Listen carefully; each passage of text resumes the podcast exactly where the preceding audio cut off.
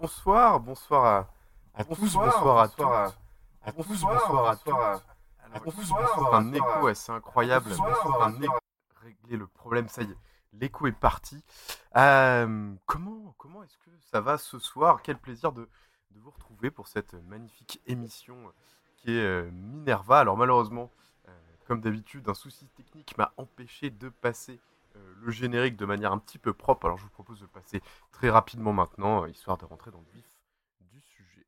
Madame Le Pen, dans sa stratégie de dédiabolisation, on revient à être quasiment un peu dans la mollesse. Hein. Je vous trouve, il faut vous reprendre des vitamines. Vous n'êtes pas assez dur, je trouve, là. Hein. Vous appelez clairement la révolte?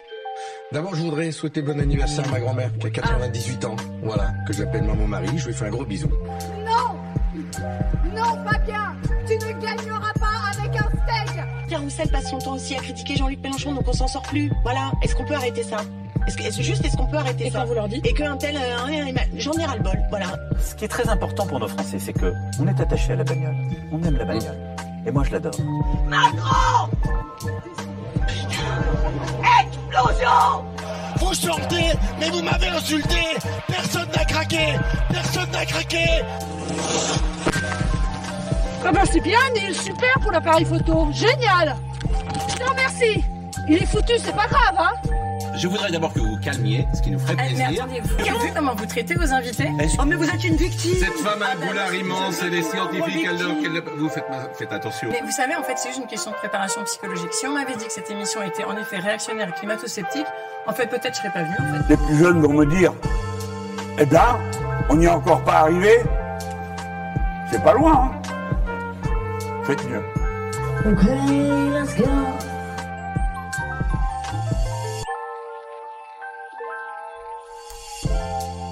Et donc on se retrouve pour Minerva, cette magnifique émission où nous allons discuter, peut-être pendant une heure, peut-être pendant deux heures, on verra si on est extrêmement en forme, euh, discuter de l'actualité, de l'actualité euh, politique, de l'actualité euh, sociale qui euh, nous intéresse, vous intéresse, euh, en tout cas je l'espère. Et euh, voilà, si Minerva devait être une couleur, elle serait probablement rouge. Un mélange subtil et parfait de vert et de rouge. En quelle proportion? Cela, je le laisse à votre interprétation. Alors, euh, Lola, ça fait euh, un petit moment, mais pas tant de temps que ça euh, euh, qu'on s'était pas vu. Lola, euh, comment ça va? Bah écoute, ça va très bien, euh, malgré le froid glacial. Mais sinon, tout va très bien. En termes de froid glacial, j'ai l'impression que tu risques d'être battu à plate couture par Nina. Nina qui est en direct de Montréal. Euh, Nina, ça faisait. Ouais, tu étais venue pour l'émission de la rentrée, qui était une super émission avec euh, notre camarade Basile. Euh, comment ça va depuis, depuis le temps? Eh ben écoute, ça va bien. J'ai pas échappé au froid parce que je me suis enrhumée comme une grosse débutante. On a déjà eu les- la première neige et puis j'attends avec impatience de pouvoir faire des bonhommes. Aucun de sort, comme dirait Thierry, de l'amour est dans le pré, bien sûr. Euh, bonsoir euh, Nicolas Demorand, euh, Nico Demorand, fidèle parmi les fidèles dans le chat, euh, qui nous dit bonsoir, bonsoir à Choura94250, qui est notre modératrice ce soir. Euh, alors, on va parler de beaucoup de sujets euh, qui ont fait un petit peu l'actualité politique de la semaine ce soir, et malheureusement, euh, le premier sujet, c'est le premier sujet qu'on aborde depuis toutes les émissions depuis le 7 octobre, bien sûr, qui sont euh, euh, les drames euh, qui ont frappé euh, euh, Israël d'abord et la Palestine ensuite, notamment à Gaza. Alors, ma première question, c'est est-ce que vous condamnez? Euh, oui. Ah, mais condamnez condamne quoi? Moi, je sais pas. Je sais pas ce que vous devez condamner, mais ça vous, ça vous de voir. Vous pouvez condamner ce que vous voulez. Est-ce que vous condamnez les violences, monsieur Théophrogie Je condamne bien sûr les violences. Évidemment. non, plus, plus sérieusement, pardon. Euh, la, euh, la situation s'empire, euh, c'est euh, peu de le dire, chaque jour à Gaza, mais aussi en Cisjordanie, avec un bilan humain qui ne cesse de s'aggraver, avec aujourd'hui près de 9500 morts, selon donc le Hamas, la seule autorité présente à Gaza pour faire cette, ce triste bilan, et plus de 20 000 blessés selon Médecins sans frontières, qui est également présent sur place. Euh, le bilan semble, du- le Liban, pardon, semble durcir sa ligne. Également, on assiste à des bombardements euh, dans des camps de réfugiés, horribles, innommables. Ce conflit prend de plus en plus la forme d'un massacre asymétrique, sans cesse dénoncé par les instances de l'ONU, mais aussi euh, une grande partie de la communauté internationale. voilà, j'aimerais rappeler en guise de préambule à la discussion qu'on va avoir qu'évidemment nous sommes, nous sommes des militants, des militantes de gauche. J'espère en tout cas que vous me contredirez si c'est pas le cas tout à l'heure, Lola et Nina, mais on est profondément attachés à la paix. Notre camp et notre unique horizon est celui de la paix, évidemment. Et à ce titre-là, voilà, on, l'a déjà évoqué dans plusieurs euh, émissions, mais aussi sur le site nosrévolutions.fr dans, dans certains partis pris. Nous sommes pour une solution à deux États, une solution euh, par la diplomatie et le dialogue. C'est simplement pour reposer une petite base. Euh, un petit rappel aussi, puisque hier, c'était le 4 novembre, et le 4 novembre, c'est un anniversaire, puisque le 4 novembre 1995, deux ans après les accords d'Oslo, le Premier ministre israélien et prix Nobel de la paix, euh, Yitzhak Rabin était assassiné, euh, assassiné notamment par, euh, militants, je crois, d'extrême droite israélienne, en tout cas c'était l'extrême droite israélienne qui l'a fait, je me souviens plus du nom de leur groupuscule d'alors. Il venait de prononcer un discours marquant lors d'une immense manifestation en soutien au processus de paix à Tel Aviv. Donc, alors, pour, entamer un petit peu la discussion, puisqu'on nous, on n'a pas eu l'occasion d'en discuter tous les trois ensemble, quel regard vous portez sur la situation en Israël et en, Palestine? Peut-être toi, Lola, c'est un regard un peu particulier. Bah, je pense que ben, tu as très bien rappelé que nous, notre seul, notre seul boussole, c'est la question de, la paix. Euh, c'est celle-ci qu'il faut avant tout, euh, avant tout défendre. Mais je pense qu'il y a aussi une question euh, cruciale qui est celle de, de l'autodétermination du peuple palestinien et euh, qui est euh, qui est la seule voie possible vers, vers, cette paix-là. Évidemment, il y a un drame euh, humain et et politique aussi qui est immesurable quoi. C'est vraiment les images sont, sont, insoutenables tous les jours de, de, de, tous ces civils, de tous ces hôpitaux, de tous les lieux de vie, notamment ben, particulièrement à Gaza, mais de, tout le peuple palestinien. Mais voilà, cette question de, de, permettre à ce peuple-là, en tout cas, d'avoir les, les choix, de pouvoir faire ses choix sur, euh, sur, son, sur son avenir, c'est vraiment euh, la seule voie de la paix euh, pour moi. Et la manifestation, moi j'étais à la, la manifestation d'hier à, à, Paris, qui était, qui était assez impressionnante par rapport à bon il y a eu le rassemblement euh, il y a deux trois semaines je me souviens plus le dimanche là qui était aussi euh, qui était aussi très impressionnant et cette manif là euh, hier aussi je pense qu'elle a elle a été très marquante et partout dans le monde on voit des, images qui montrent vraiment que cette solution ben, ce besoin de paix il se fait ressentir à travers à travers le monde entier même dans des états qui historiquement au niveau des politiques gouvernementales sont ont toujours été plutôt du côté euh, du gouvernement israélien, mais où les peuples, en tout cas, se, prononcent euh, pour la paix et pour, que le peuple palestinien puisse euh, avoir le choix sur son propre avenir.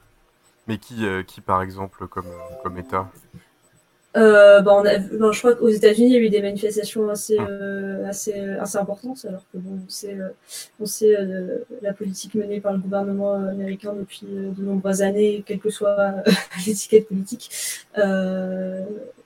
j'ai pas de, les images aux États-Unis étaient assez marquantes. J'ai trouvé plein d'autres États en Europe. Hein, en Allemagne, c'était aussi assez impressionnant. voilà, donc il y a pas mal de, ça, ça, se bouge dans tous les pays, quoi. C'est assez marquant de, de voir euh, à quel point ça, ça traverse le, monde, ce, combat-là. Et toi, Nina, est-ce que tu as, voilà, est-ce que as quelque chose à dire sur euh, ce conflit que tu vois peut-être d'un peu plus loin euh, que, nous? Je partage totalement ce qu'a dit Lola et D'autant plus que oui, en fait, la, paix est urgente, surtout que euh, depuis euh, de nombreuses années, même s'il n'y avait pas forcément euh, tous les jours de d'agression d'agression armée et militaire sur sur les populations, il y avait quand même un étranglement lent, mais pourtant bien réel, de toute une population qui était soit dans la bande de Gaza, dans cette prison à ciel ouvert ou euh, tout simplement euh, de la répression euh, subie par les étudiants palestiniens, donc qui dont beaucoup n'arrivent pas à avoir, n'arrivaient pas à avoir leur diplôme parce que ne pouvaient pas se rendre à l'université les jours de partiel à cause des checkpoints, tatata, tatata. Enfin, en fait, c'est tout un étranglement comme ça, genre, très insidieux mais très réel qui se passait. Donc la paix, la paix est, est, vraiment une urgence. Et puis même ici à Montréal, la manifestation à laquelle j'ai malheureusement pas pu me rendre pour des raisons de santé était assez grosse, euh, toute proportion gardée avec euh, la taille des manifestations euh, ici. Et ben, dans, mes amis m'ont raconté, voilà, dans, dans, le métro, les gens continuaient à, à, à, créer des slogans, étaient vraiment, vraiment assez nombreux. Et il y a eu quand même peut-être trois ou quatre rassemblements depuis le, le début de, de l'explosion. Donc, c'est, c'est, ben, les gens se sentent un petit peu concernés quand même aussi. Donc, finalement, à l'exception de la manifestation d'hier en France, euh, vous avez eu la chance d'avoir des manifestations autorisées. Euh, ce qui, euh, je ne sais pas si tu avais as vu ça, Nina, mais nous, toutes les manifestations en solidarité avec la Palestine depuis, donc le 7 octobre ont été interdites par Gérald Darmanin et ont été souvent reprises par les préfets. Ouais, voilà. Donc formidable si le Québec libre, bien sûr, vive le Québec libre, a, eu la, la possibilité de pouvoir manifester sa solidarité internationale. Et justement, je voulais un petit peu envoyer sur une petite question, euh, un petit peu pour toi. Est-ce que euh, comment euh, ce, conflit est perçu bah, chez, toi, en tout cas en ce moment au Québec Comment ça se passe un petit peu? Voilà, il y a eu des manifestations et est-ce que tu sens qu'il y a une mobilisation moi, du, peuple québécois en, solidarité avec, avec la Palestine? J'ai pas eu l'occasion, enfin, pour parler de la perception, euh, j'ai pas eu l'occasion d'en parler avec euh, assez de monde euh, euh, né, né, au Québec pour l'instant pour pouvoir me permettre de, te dire une idée générale. Mais par contre, ce que je peux te dire, c'est qu'il y a eu euh, pas mal de rassemblements organisés, dont deux dans mon université. Et pourtant, l'université de Montréal, c'est pas l'université non plus qui est la plus réputée pour avoir un, mouvement social perpétuel, et dont d'ailleurs la plupart des gens ne viennent assez peu souvent et font tout chez eux. Donc le fait qu'il y ait eu deux, deux, initiatives de solidarité, je trouve que c'est c'est euh, assez marquant. bonsoir, bonsoir à Momal dans le chat, bonsoir à Girondine du Sud, bonsoir à Tourmaline, bonsoir à Soka, bonsoir. Ah non, Nico Demoran nous dit la manif de jour à Paris était autorisée, oui. Nico oh. bien sûr. Mais c'est la première depuis le 7 octobre à être autorisée, ce qui est un cas unique au monde, puisque euh, jusqu'à la semaine dernière, euh, la France était le seul pays, par le biais de son magnifique ministre de l'Intérieur, à interdire euh, ces manifestations. alors du coup, voilà, Lola, est-ce que le nom de Marwan Margouti, un prisonnier politique palestinien, alors je, tu as envie de nous en parler? Est-ce que son nom t'évoque quelque chose? Euh, Oui, tout à fait. Si je dis pas de bêtises, il est, euh, je pense que ça doit être maintenant un des, plus vieux prisonniers politiques palestiniens. Euh, en prison depuis 2000-2002, à vérifier. mais donc oui, c'est un c'est un prisonnier euh, politique. Faut peut-être rappeler aussi le système euh, du gouvernement israélien pour, euh, pour maintenir des, personnes en prison pendant 20 ans sans, sans aucune preuve et sans, aucune, sans aucun motif de condamnation. Ils ont un système qui s'appelle la détention administrative. Donc c'est des, des, mesures d'emprisonnement qui se, de six mois qui sont renouvelables à l'infini et sans, sans aucune preuve. il n'y a pas besoin voilà, d'avoir un, de preuves matérielles pour, pour justifier ces emprisonnements. C'est un système qui est extrêmement, euh, qui est très, très, très, utilisé par le gouvernement israélien pour, euh, euh ben pour, euh, contre les militants de palestiniens. ça a été le cas de Salah Amouri, qui, en a, qui a été aussi pendant de nombreuses années et de manière répétée dans le temps qui a été victime de cette détention administrative. C'est le cas de Marwan euh, Barghouti depuis donc 20 euh, ans. Je ne sais, plus si c'était un avocat ou un militant. Euh, mais, un homme politique plutôt, en Cisjordanie. Un homme politique, voilà. Euh, et son, c'est vraiment une figure assez centrale pour le peuple palestinien de, aussi de, de ce que pourrait représenter sa, sa libération pour, pour ce peuple-là, notamment en termes de, voilà, je parlais d'autodétermination. Je crois qu'aujourd'hui aussi, si dans le cas potentiel où il serait libéré, qui, qui, avait une élection, il est plutôt, plutôt très bien positionné pour, en être, le chef de file en tout cas.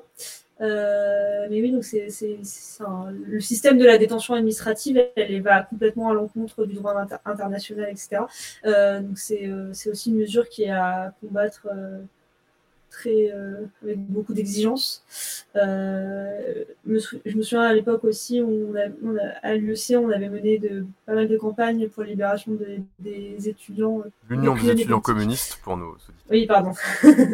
pour préciser, euh, des voilà d'étudiants qui, euh, qui aussi étaient en détention administrative, qui étaient prisonniers politiques et qui, euh, qui dont le seul crime était d'étudier quoi, ben, réellement.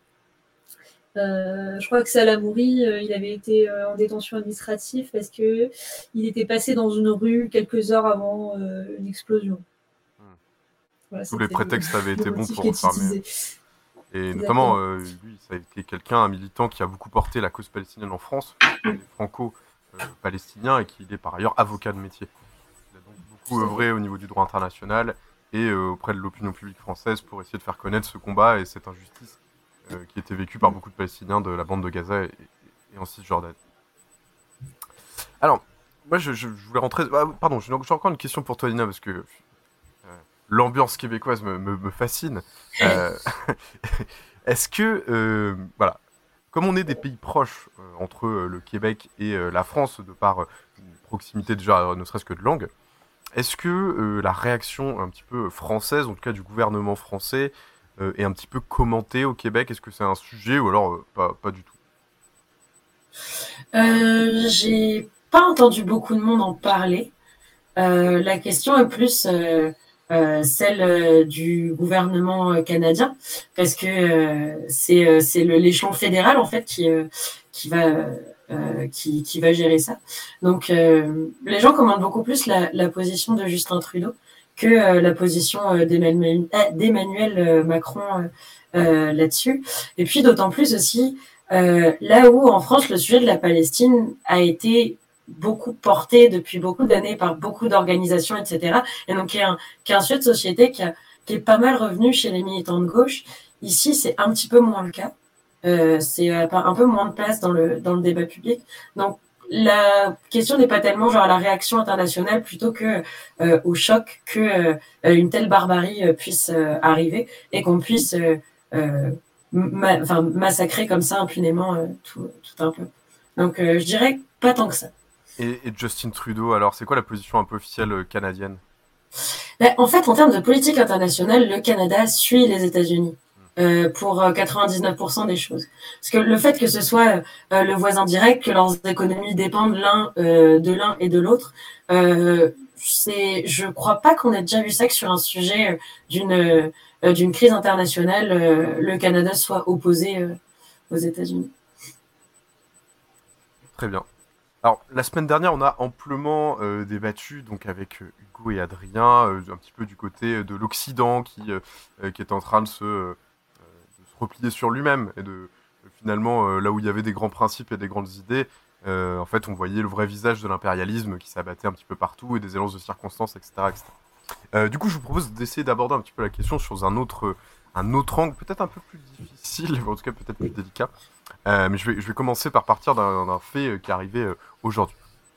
Alors, il y a de nombreux observateurs qui font remarquer, qui s'inquiètent du fait que la forme qu'a pris le conflit, en tout cas ce, cette, fait de ceinturer la bande de Gaza, le fait de la bombarder pendant des jours et des jours, le fait de viser un certain nombre de bâtiments stratégiques qui sont les hôpitaux, les camps de réfugiés, etc. voilà, il y a un mot qui ressort et ils disent que ça ressemble de plus en plus à un génocide. Moi, je, voilà, je veux bien qu'on en débatte, mais je je, m'approprie pas ce mot-là pour l'instant en tout cas. Euh, donc, mais il y a même de hauts euh, responsables du gouvernement donc d'extrême droite israélienne qui font un peu écho à cette idée, puisqu'il y a un ministre israélien qui a évoqué euh, hier ou aujourd'hui un, recours à la bombe nucléaire sur Gaza, ce qui a un petit peu terrifié la, communauté internationale. Alors ce ministre, c'est le ministre de l'héritage. Je ne sais pas du tout à quoi ça correspond. Je vous avoue que j'ai pas fait mes devoirs. En tout cas, il s'appelle Amichel Eliyahu. Il affirmait dans une interview et une radio d'extrême droite hein, euh, qu'il n'était pas entièrement satisfait de l'ampleur des représailles israéliennes euh, dans le territoire palestinien après l'attaque meurtrière menée euh, par le Hamas sur le sol israélien donc le 7 octobre. Et donc il est interrogé sur la solution qui lui semblerait à ses yeux légitime. Et donc il a répondu une sorte de bombe nucléaire sur toute la bande de Gaza, la raser et tuer tout le monde. Et le ministre a répondu c'est une option. Donc évidemment, au niveau un peu supérieur, Benjamin Netanyahou a publié directement un communiqué dénonçant les déclarations de son ministre, euh, qu'il a qualifié de complètement euh, déconnecté de la réalité, et euh, il a dit qu'il a été viré du gouvernement jusqu'à nouvel ordre. Mais il n'empêche qu'au plus haut niveau, euh, il y, a- cette idée, en tout cas, euh, qui, font écho à cette notion de génocide, puisque évidemment, euh, nucléariser un, un endroit de, qui fait à peu près la superficie de Paris, ça équivaut à, à tuer tout le monde, évidemment. Alors, euh, puisque c'est un peu à la mode de faire des euh, discours euh, un peu insupportables parfois, si vous me dites hein, si ça vous saoule, on passe à un, sujet, un autre sujet, mais sur, on va dire, un peu la sémantique, finalement, et le poids des mots. Est-ce que vous, ce mot de génocide, ce terme, il vous semble approprié à l'heure actuelle? Peut-être qu'il ne l'est pas aujourd'hui, mais qui peut l'être demain. Voilà, est-ce que ça, c'est quelque chose qui vous fait réagir, qui vous intéresse? Peut-être le, le, Ouais. Ouais. Bah, moi, c'est une question que je me suis, je me suis posée en tout cas. Euh, j'ai pas, j'ai pas forcément, ben, je, ouais, je peux pas m'arrêter frontalement sur une, sur une position, mais euh, juste rappeler euh, quelque chose, c'est que le- la situation dans laquelle se trouvent les Palestiniens, les Palestiniennes, et notamment la situation coloniale euh, qui- auquel ils sont victimes, elle est du- elle a pas, elle date pas du 7 octobre. euh, 2023, Euh, ça fait, bon, on le dit, hein, c'est un conflit qui est quasiment qui est quasiment centenaire aujourd'hui et qui a fait des. euh, je pas, le- pas le chiffre, mais voilà, euh, des, centaines de milliers de victimes depuis, euh, depuis, ces, depuis tout ce temps. Je ne sais pas si on peut, en tout cas depuis, depuis, cette- depuis ce 7 octobre, parler de, de, de génocide, c'est quand même un mot. c'est un mot très fort quoi qu'il faut manipuler avec, avec attention, mais je, je pense que si la situation continue, oui, on va pouvoir, euh, on va pouvoir euh, en parler. Nina, ça te, fait, ça te fait un peu réagir ce terme? Bah oui, parce que en fait, si euh, si, si je me rappelle bien de l'étymologie de euh, de génocide, c'est que on, on massacre des gens parce qu'ils existent euh, tels qu'ils sont, genre parce qu'ils font partie d'une certaine population. Donc, euh, mais en fait, si Et- Juste, c'est qu'il y a une volonté d'annihilation totale. Ben, en fait, je, c'est vrai que, comme dit Lola, faut le, faut le manipuler avec précaution. Mais en fait, je pense qu'à partir du moment où il y a des, enfin, les actions euh, sont, ben, je rebondis sur la situation, euh, comme euh, Lola parlait euh, de la situation des étudiants, euh, le, euh, des, des étudiants qui ont été euh, arrêtés juste pour le seul crime d'étudier. En fait, je pense que euh, s'attaquer notamment, par exemple, à cette population-là, c'est aussi un, enfin, on peut l'interpréter comme un désir de euh, euh, couper la potentialité de développer davantage de têtes pensantes au sein de la population. Donc, en fait, de, de priver d'un des moyens euh, de s'élever euh, là-dedans. Et euh, ça, c'est un exemple parmi tant d'autres. Mais en fait, en, en menant ce genre d'action-là, euh, en restreignant euh, les possibilités euh, de déplacement euh, des personnes, en, euh, en rendant plus difficile l'accès à des ressources essentielles, à des soins de santé, en fait, à tout ce qui peut permettre à une population euh, de, euh, de se développer correctement, pas forcément, quand je dis développer, pas forcément augmenter en nombre, mais en fait de, de vivre euh, euh, de manière euh, agréable, euh, décente, en fait, tout du moins, ben, en fait, ça en prend quand même un peu le chemin. Donc, je dirais que les jalons sont posés. Euh, après, euh, est-ce que ça en arrivera jusqu'à un, désir d'anonymisation totale? Je, n'espère pas. Mais en tout cas, euh, bon, il y a quelques éléments qui fait que ça peut trotter dans un coin de la tête. Et justement, ça fait écho à ce que nous dit Hugo Kako, je crois que ça se prononce comme ça. Dans le chat, les rapporteurs de l'ONU sur place parlent de risque de génocide dans leur communiqué qui a été publié effectivement jeudi. Je- j'en- avais pris connaissance, j'ai oublié de le mentionner. Euh, au sens où il n'y a pas de génocide actuellement, une situation qui peut basculer d'un moment à un autre. Et nous dit aussi, ce qui est sûr, c'est qu'il y a un processus de nettoyage ethnique euh, qui n'est pas équivalent à un génocide depuis la fin des années 40 et qui fait notamment documenté par des chercheurs israéliens comme Yann Pape. Et oui, c'est vrai qu'il y, a quelque chose de très singulier dans cette situation, en tout cas dans, le contexte, c'est qu'on coupe l'arrivée d'eau, on coupe les ressources bah, de nourriture, hein, euh, l'électricité, etc. On coupe Internet euh, de manière à les plonger un petit peu dans l'ombre et dans le dans le, fait qu'on puisse pas voir exactement ce qui se passe là-bas. Euh, je sais pas si vous avez vu, mais dans, la semaine là, je ne peux pas vous dire le jour exact, mais il y a un missile qui a été tiré sur le bâtiment de l'agence France Presse, donc l'AFP, qui a, qui, a, à moitié n'a pas détruit le bâtiment, mais qui a, voilà, c'est manifestement une frappe ciblée d'après l'AFP justement. Euh, et, voilà, il y a une tentative de un peu couper du monde cet espace-là, et on dirait euh, que les conditions d'un génocide, en tout cas, semblent réunies, ce qui est quand même euh, un petit peu inquiétant à mon sens.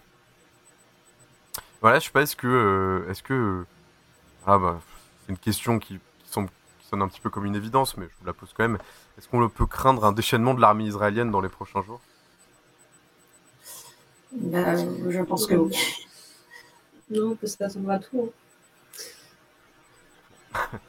bah oui, oui. en plus, on peut s'attendre d'autant plus à tout qu'il n'y a plus de limite, en fait. C'est. Euh, à partir de là, il n'y a, a, pas grande face à sauver, si tu veux. Genre, c'est. Tout est possible. C'est possible, malheureusement. Bon, on y sera attentif et. Euh, pour ma part, euh, pensez aussi au peuple palestinien qui subit ça et j'espère que ça va s'arranger, mais bon, ça n'a évidemment aucune incidence. Euh, alors, d'un point de vue un petit peu plus diplomatique, euh, la France, mais aussi les États-Unis se disent désormais favorables à une pause humanitaire, mais pas un cessez-le-feu. Il y a un espèce de jeu d'équilibre. On dirait bien justement qu'on arrive aux limites du jeu de contorsionnisme euh, diplomatique. Qu'est-ce que, qu'est-ce que vous en pensez? Alors, c'est quoi une pause humanitaire qui n'est pas un cessez-le-feu? Un super C'est un pouce euh, comme à la cour d'école. Non, mais c'est c'est de la langue de bois, quoi. Donc pour toi, c'est complètement de la langue de bois, c'est euh, du cynisme pur. Ah oui, c'est presque. Oui. Enfin, je. J'ai pas trop suivi le, les, débats, mais oui, il joue vraiment juste sur les mots pour, euh, pour brouiller, euh, pour, pour brouiller le, le, débat. Et un pause humanitaire, un cessez-le-feu, dans les cas, ça, ça, ça implique j'espère que ça, veut dire que ça implique une, pause ou un cessez-le-feu dans les combats, tu vois. Donc, euh, je comprends pas trop euh, les mouvements contorsionnistes qui sont utilisés. Euh. Oui, puis surtout, qu'est-ce que ça veut dire une pause humanitaire? Ça veut dire, je vais vous laisser le temps de mettre un petit pansement et après je retire. Ok, t'es bon, c'est bon? Ok, allez, je recontinue. Enfin, je je comprends pas le, le je vois pas le projet en fait derrière cette notion un peu hypocrite. Ah, on dirait que justement les, opinions publiques des pays euh, sont un petit peu en train de basculer et du coup d'un point de vue diplomatique, ils sont un petit peu, euh, ils, portent un, ils portent cette histoire de, pause humanitaire tout en sachant très bien que ce sera euh, probablement refusé. Vous voyez, c'est une sorte de manière de, ménager son opinion publique interne. Enfin, je sais pas si c'est votre avis, mais. Ouais, ouais. Puis une pause, ça implique que ça recommence aussi. Ah Alors que bon, le cessez-le-feu, on est plutôt sur, sur un processus euh, qui implique une fin. Et, euh, et de, le, le, fait de ne pas porter cette, euh, cette exigence de, de, fin des combats à, à, terme, à long terme, pas une pause donc qui implique on fait 24 heures, ouais, on, met, on met trois pansements et, et, et, on vous donne trois couvertures. et le lendemain, on se retape dessus. Ben, ça d'un point de vue de diplomatique. Oui, puis euh, à l'ère euh, à l'ère des technologies de l'information, puis de la guerre de l'image en fait, parce que la guerre ne se ne se euh, déroule pas que sur le terrain physique. Oui, j'imagine ça permettra d'avoir deux trois discours, peut-être éventuellement des photos, des choses de regarder c'est pas nous les méchants, etc., etc. pour repartir de plus belle ensuite. Mais en fait c'est en fait comment ne pas voir l'hypocrisie de ça? Enfin, je pose une question rhétorique parce que oui, je le sais, il suffit d'être assez peu informé et puis de voir les, bons, les bonnes images au bon moment. Et peut-être que c'est possible de grappiller quelques points euh, dans l'opinion euh, publique en sa faveur. Mais euh, voilà, euh, pour paraphraser, la manœuvre est, est extrêmement grossière. C'est, euh, ça ne, c'est, je, je, trouve, je, trouve, ça vraiment choquant. Ouais, et le pourtant, simple fait de penser marcher la pause s'impose, bien sûr, et elle devrait être définitive. Euh, oui, totalement. Nico juste une simple pause, quoi. Voilà. Euh, et justement, puisqu'on parle de communication un peu politique, alors là, normalement, les, les gens sur, sur, le live peuvent voir euh, à leur écran, mais je peux vous le lire parce que évidemment Minerva est aussi un podcast. Donc c'est un, un, tweet d'Adrien Clouet, qui est un, un, député de la France Insoumise, qui nous dit donc Emmanuel Macron envoie un navire d'appui médical au large de Gaza capable d'accueillir quatre blessés faute de personnel. Notre pays, à nouveau ridiculisé par les politiques d'austérité euh, concernant pour les euh, populations civiles bombardées. Et euh, du coup, voilà, pour, expliquer le contexte, effectivement, quand Emmanuel Macron s'était rendu donc en Israël il y, a, il y a quelques temps, il avait annoncé que la France, dans un, effort humanitaire extraordinaire, allait envoyer un, navire médicalisé. Et il se trouve qu'il y a eu, c'est une information de, France Info, je crois, qui, nous, révèle qu'effectivement, ce navire humanitaire est capable d'accueillir 4 personnes et qu'il ne le fait même pas aujourd'hui, il n'accueille personne. Donc il y a un nouveau navire là qui est en route, qui pour en accueillir beaucoup plus, mais vous voyez, euh, quand on parlait des effets de manche et des effets de communication, cette fois c'est consternant. Enfin, je sais pas si, voilà, qu'est-ce que, qu'est-ce que vous en pensez Lola? Qu'est-ce que... Je te sens consterné Lola? Oui, oui, complètement. Non, mais euh, oui, c'est juste de la une espèce de, communication pour apaiser euh, apaiser l'opinion publique. Mais de toute façon, tu le sens que le gouvernement français il a peur aussi de, de ce qui peut se passer euh, sur son territoire. L'interdiction des manifestations, elle est, elle est aussi euh, directement liée à ça. Donc il y a des, y a des tentatives d'apaisement par des effets de communication, mais en réalité, j'ai l'impression que personne personne n'est dupe et en témoigne en témoigne en tout cas les manifestations qu'il y a eu euh, ces derniers jours et ces dernières euh, semaines. Et il y a, aussi un, pointage euh, très direct euh, de la responsabilité du gouvernement français dans, la situation qui, bon, on le rappelle, le dure depuis, de très nombreuses années, qui ne s'est jamais, euh, jamais montré à, la hauteur de, des enjeux là-bas. Nina, ça te fait réagir ce bateau là. On est tous sauvés? Moi, j'ai pas de mots. Euh, j'ai plein de mots grossiers qui me viennent, donc je ne vais pas, les, ça, on, les pas faire, on ne veut pas se faire ban, s'il vous plaît. Voilà, exactement. Donc je vais, je vais peut-être, euh, je vais m'abstenir de les formuler. Mais euh, euh moi, je, je, me demande de qui on se fiche en fait. Je... C'est ça. Genre, euh, non, j'ai pas de mots. Honnêtement, j'ai pas de mots. Euh, super effet d'annonce. Euh, je, euh, quatre blessés, un navire, d'accord, super. Faute de personnel, d'accord. Okay. Pour la défense de l'armée française, si je, je, pensais jamais dire cette phrase un jour dans ma vie, il y a effectivement un, un, autre bateau qui est parti de Marseille il y a quelques jours et qui va, qui a beaucoup plus de place à son bord. Mais en tout cas, pendant une semaine, il y a eu ce bateau avec quatre pour accueillir quatre personnes et qui ne les a même pas accueillis. Donc c'est quand même assez, assez extraordinaire. ouais, moi je me demandais, il s'attendait à quoi? Je, je vois le, la tentative de communication, mais je, je, je ouais, j'ai vraiment pas de mots là. Ça, c'est le fameux truc où Macron, il est là, il dit à son cabinet euh, Oui, j'ai dit qu'il y aurait un bateau, alors je veux un bateau. Et tout le monde lui dit Mais euh, chef, c'est impossible, on n'a pas, pas, de bateau. Et du coup, il a dit Allez, mettez-moi 4 lits. 4 lits dans un bateau, on dira qu'il y allait, c'est bon ou pas? Voilà, Non, mais au pire, envoyez-moi avec un kayak, tu vois, genre, tant qu'à faire. Euh, pas de problème, mais. euh, On, on, dirait que c'est peut-être un peu comme ça que ça s'est passé. Mais euh, du coup, oui. euh, rebondis. Lola, euh, à ce que tu disais, où il y a, tu, tu disais qu'il y avait une crainte peut-être du gouvernement français euh, d'avoir une opinion qui bascule un peu dans le pays. Puisque au lendemain du 7 octobre, il y a vraiment un coup près qui s'est un peu abattu. On, on a eu l'occasion d'en débattre bah, au fil des semaines, d'en discuter ici.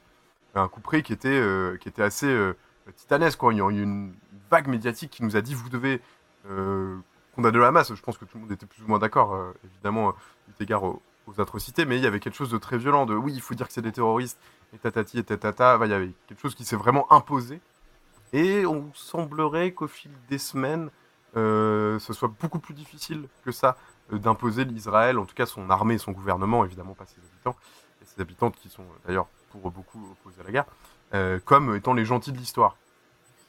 Que voilà, les narratifs comme ça, c'est toujours la même chose, il y a des gentils des méchants, il fallait que ce soit le Hamas les méchants et Israël, l'armée israélienne, le Tzahal, les gentils. Et il semblerait que ça se craquelle un peu. Toi, est-ce que tu ressens un basculement dans l'opinion euh, en France? Euh, bah, oui, j'ai l'impression. Bah, déjà, juste dans les réactions de la gauche, on l'a senti. Hein.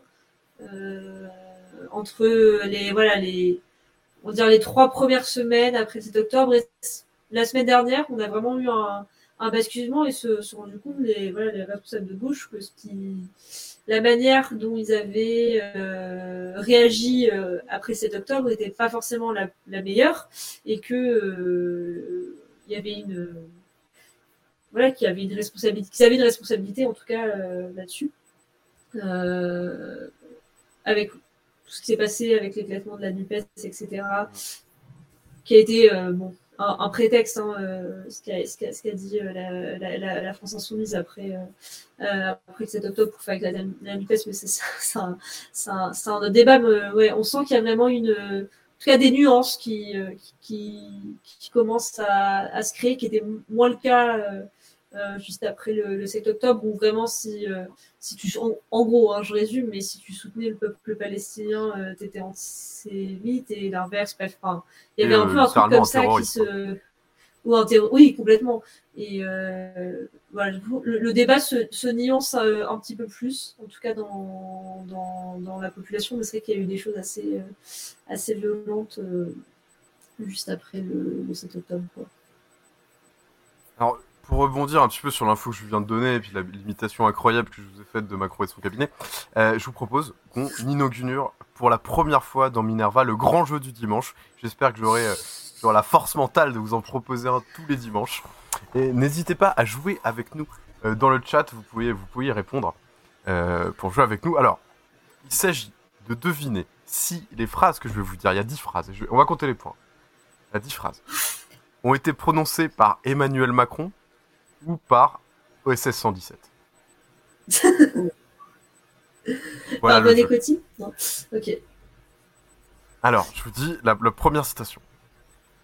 Je crois au destin, je crois au hasard, je crois que les meilleurs amis sont les pires ennemis. Qui a dit ça? Emmanuel Macron Emmanuel ou OSS 117 Ah, c'est dur, hein Ouais, c'est dur. Je pense que c'est Emmanuel Macron.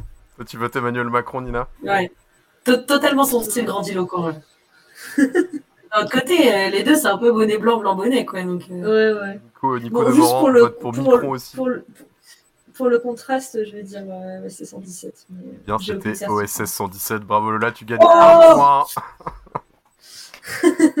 Évidemment que c'était OSS 117. Question numéro 2. Le temps de la colère est venu, le temps de la France aussi. Euh, Macron. Ah oui, totalement Macron là. Totalement Macron Eh oui, c'était Macron, bravo. Vous gagnez toutes les deux un point. Euh, Nico de mort dans le chat qui joue avec nous gagne un point, bien sûr. Mais euh... par contre, j'aimerais savoir, euh, quand il aura fini son mandat, est-ce qu'il va aussi nous traumatiser dans des pubs YouTube euh, à base de euh, Je suis Emmanuel Macron et je lis pour vous le temps de la colère en exclusivité sur Audible? Parce que là, je, je dois m'insurger.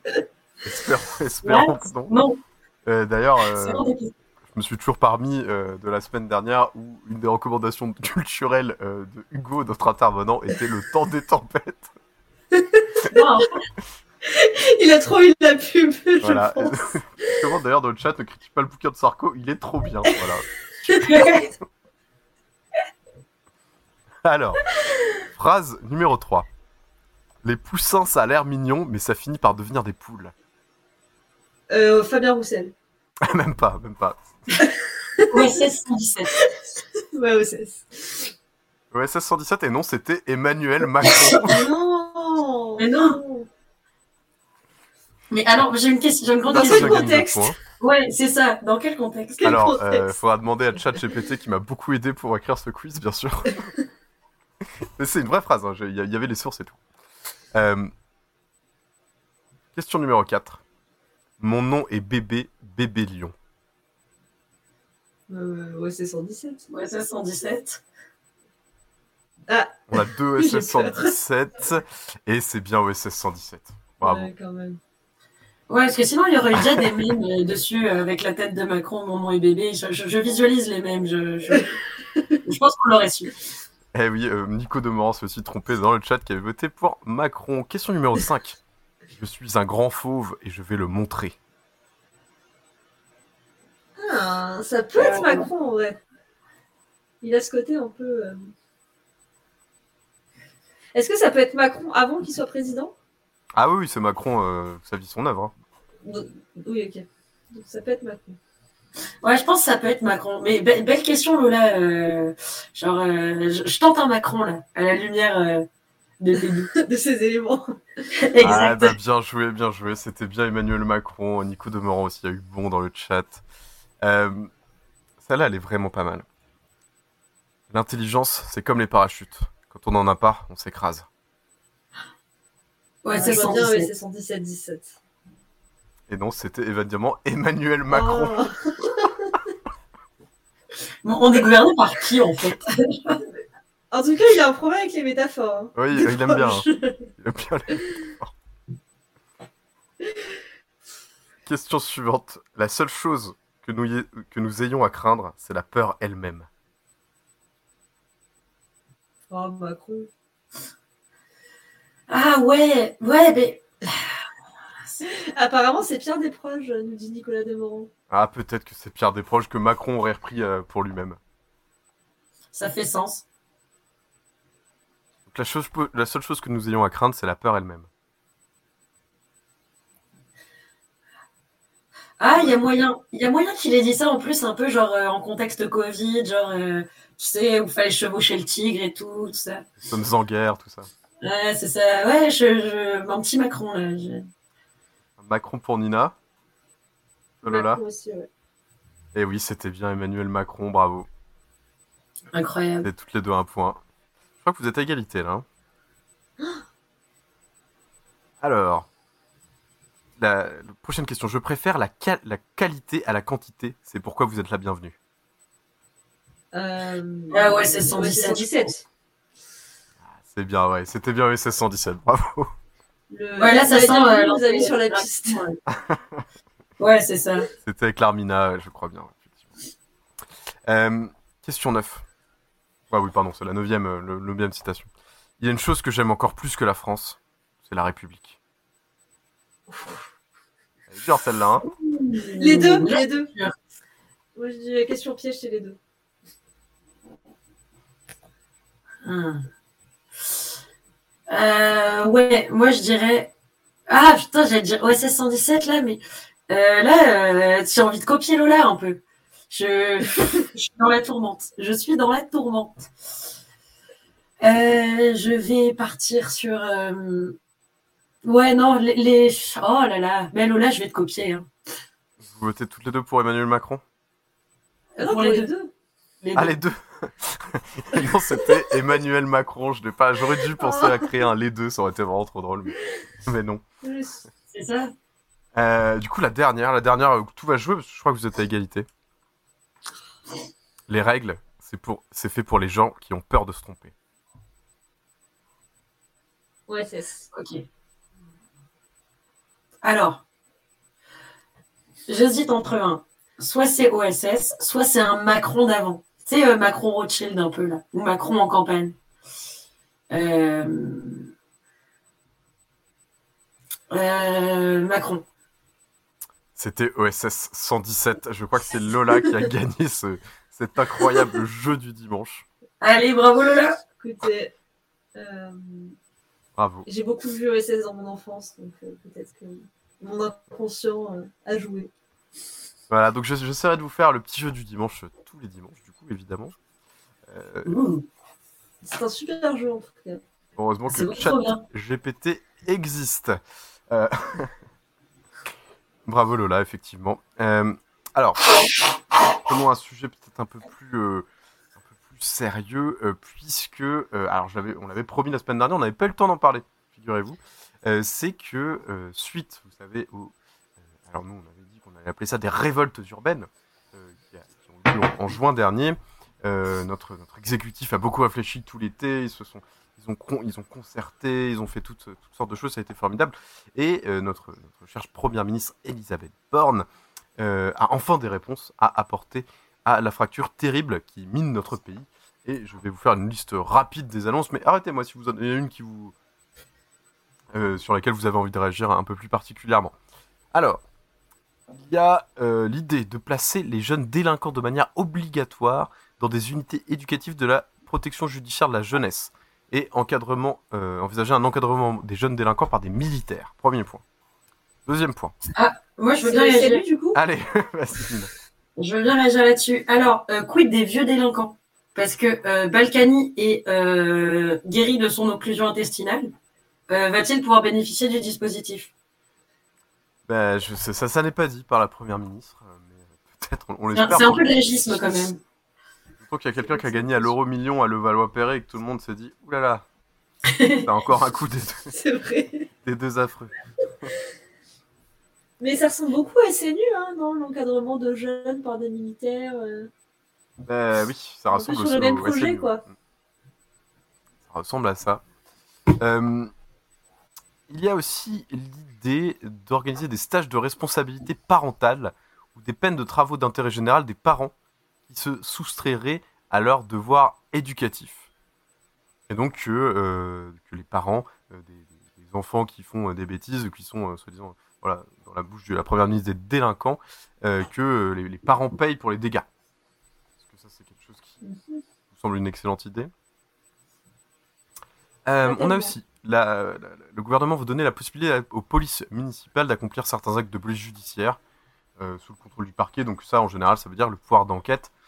Euh, donc en gros, de savoir si les gens sont fichés pas fichés d'avoir accès au dossier euh, des, personnes, ce qui n'a pas le pouvoir de la police municipale aujourd'hui. Euh, il y a aussi l'idée de créer des suspensions de compte de 6 mois pour les gens qui, disons, viendraient un peu alimenter sur les réseaux sociaux le- les, envies de casser. Alors là, ça fait évidemment référence au rôle de Snapchat dans les révoltes urbaines, où effectivement il y avait un peu la surenchère de euh, qui a la vidéo la plus, la plus incroyable ou la plus, euh, la plus rigolote et qu'on donnait beaucoup envie euh, d'aller euh, participer. Et enfin, bon, il y a 100 millions d'euros qui vont être qui vont être débloqués. Mais voilà, alors est-ce que euh, cet angle de réponse pour finalement résorber cette fracture sociale vous semble être la bonne? Non Non. C'est. Voilà. Ah, mais Non, mais déjà, en plus, au- il- Vas-y, Nina. Euh, ben, je, vais être rapide alors. Euh, en plus, euh, aucune n'est bonne, mais alors la dernière, comment dire, tous- les cinq ans, tu as un nouveau réseau social parce que les gens ne veulent pas être sur le même réseau que leurs parents. Donc, à un moment donné, tu vas supprimer les comptes de qui? Les comptes sur quel réseau? Genre, excusez-moi les copains, mais je pense que si ça c'est- non c'est c'est une idée, je pense d'une d'une enfin bref, je pense que les les les gens qui ont eu cette idée, euh, euh, bon, euh, sont un peu dépassés en vrai. Donc euh, 100 millions d'euros, franchement, honnêtement, faites autre chose avec ça. Ah non, non, les 100 millions d'euros, c'était pour réparer, enfin, c'était pour les bâtiments en fait détruits qui vont filer 100 millions d'euros. Ah. voilà, c'était- non, c'était pas 100 millions d'euros pour suspendre les comptes, ça, je sais pas comment ça marche. Ah ouais, j'ai eu peur ça. Bon, ça, ça reste aussi con de vouloir juste suspendre les Ça c'est complètement débile, honnêtement. Genre là, je veux dire, enfin je sais pas, je, je tombe des nues. Je tombe des nues. Tu peux te recréer un compte dans la foulée, hein. Mais oui. Mais euh, en plus, euh, si, tu- si tu réfléchis un peu euh, juste stratégiquement, là, c'est juste des propositions qui s'attaquent à un problème qui a déjà eu lieu. Bah, un problème, vous m'entendez. hein. Et il n'y a, y a aucune proposition pour juste éviter que des gamins se fassent tuer par des flics qui jou- font joujou avec euh, leurs armes. Oui. Ouais, c'est que le, le- le- le problème initial a complètement été éludé, en fait, t'as raison. Oui, c'est ça. Le problème initial, ça vient quand même d'un, on le rappelle, hein, de Naël qui, a- qui a- qui a- qui- qui était dans sa voiture et qui euh, s'est pris une balle dans la tête euh, de manière complètement gratuite par un, par un policier assermenté. Et donc voilà, bah, c'est un peu. oh, vas-y, vas-y, pardon. Bah non, ça revient à ce qu'on disait tout à l'heure euh, sur, euh, sur la Palestine, c'est juste des effets d'annonce. Euh, bon, elle a mis, c'est quoi, deux, trois mois pour, pour pondre cette proposition un peu lunaire. C'est voilà, c'était histoire de dire on fait des, on propose des choses et on met de l'argent, sauf que c'est de l'argent qui, qui, qui va être foutu en l'air et qui répond à aucun problème qui est posé en, en réalité dans ces situations-là. Ouais, puis c'est super insultant. Genre, euh, en fait, non seulement le, le- la problématique de départ est complètement dévoyée, mais en plus on répond en infantilisant les gens. Genre, je vais te suspendre ton compte sur, euh, sur ton réseau, euh, tes parents t'ont mal élevé, je vais te mettre en camp de redressement, etc., etc. Bon, enfin, bon, c'est ça fait ça, fait très ça fait très boomer et gris tout ça en vrai comme mesure, mais c'est surtout au-delà du ridicule, c'est juste enfin comment est-ce qu'on veut que ça se passe bien? C'est euh, quoi le projet? C'est euh, c'est d'insulter les gens en disant que si euh, si tu pètes un boulon, c'est parce que t'as pas été bien élevé? Enfin, je sais pas. J'ai l'impression de me retrouver à une réunion dans un combattant. Là. Ouais, il y a quelque Enfin, chose de très vieille France. euh, très Ouais, c'est exactement ça. rentrer dans l'ordre et l'ordre social. Hein, et si vous le faites pas, on va vous encadrer par des militaires ou voilà des, des stages éducatifs, je sais pas quoi. Et puis derrière, c'est quoi le projet, genre pour, euh, genre pour vivre dans une société, euh, genre euh, qui est euh, en paix avec elle-même? C'est genre on, on va briser ce qu'on considère comme euh, déviant jusqu'à ce que, euh, jusqu'à ce qu'ils rentrent bien dans le rang, qu'ils soient coupés euh, bien court, dégagés derrière les oreilles, et puis que, enfin, c'est, euh, je, je vois pas le, vraiment, je vois pas le projet. J'ai l'impression que c'est une série de mesures qui ont été un peu pondues par, je pense que peut-être. Je pense que vous connaissez tous un peu ce genre de personnage, tu sais, qui a, qui a peur à peu près de tout alors qu'il vit dans une petite localité très très tranquille et qui a vu euh, genre euh, euh, qui a vu Marine Le Pen parler à la télé et puis euh, depuis il a peur d'être grand remplacé, d'être soumis à la délinquance juvénile, etc. Enfin, genre c'est en fait c'est tel... c'est déconnecté, c'est insultant, c'est alors c'est je je sais pas, ils ont du temps à perdre. Non, mais en fait, c'est un peu ce que tu as dit pour agir, c'est que les... on dirait que toutes les politiques qui sont mises en place, les politiques qui sont mises en place, ça vise à, ré- à répondre à un problème en général, euh, Mm. normalement. Et là, le problème, on sent bien que c'est pas euh, l'émancipation de la jeunesse, c'est pas euh, sa construction euh, pleine et entière, heureuse, euh, euh, qui puisse découvrir de nouveaux horizons, je sais pas quoi. Non, c'est vraiment, on considère que la jeunesse, comme tu l'as dit, euh, Nina, elle est déviante. Et elle est déviante, et à partir du moment où elle est déviante, il faut la faire rentrer dans le rang. Et quand on veut la faire rentrer dans le rang, bah, c'est par la force. C'est pas, c'est pas en étant sympa. Et du coup, pour moi, ça, ça correspond complètement au projet du SNU, donc le service euh, national euh, universel, qui est en fait exactement le même truc, de faire saluer le drapeau à des jeunes, d'essayer de conformer finalement leur comportement, euh, parce qu'on considère qu'aujourd'hui leur, compor- leur, leur comportement sont anormaux et ils sont dangereux pour la société française. En plus, vous vous rendez compte, les jeunes, ils votent à gauche, ils sont préoccupés par le climat, ils sont préoccupés par les questions de discrimination, d'égalité entre, entre les genres. Euh, vous vous rendez compte, c'est vraiment une jeunesse complètement déviante. En plus, j'en ai déjà vu quelqu'un avec des cheveux roses, vous vous rendez compte de cette horreur Et ça va, tu, tu l'as référé aux autorités? J'en ai parlé à mon, à mon commissaire.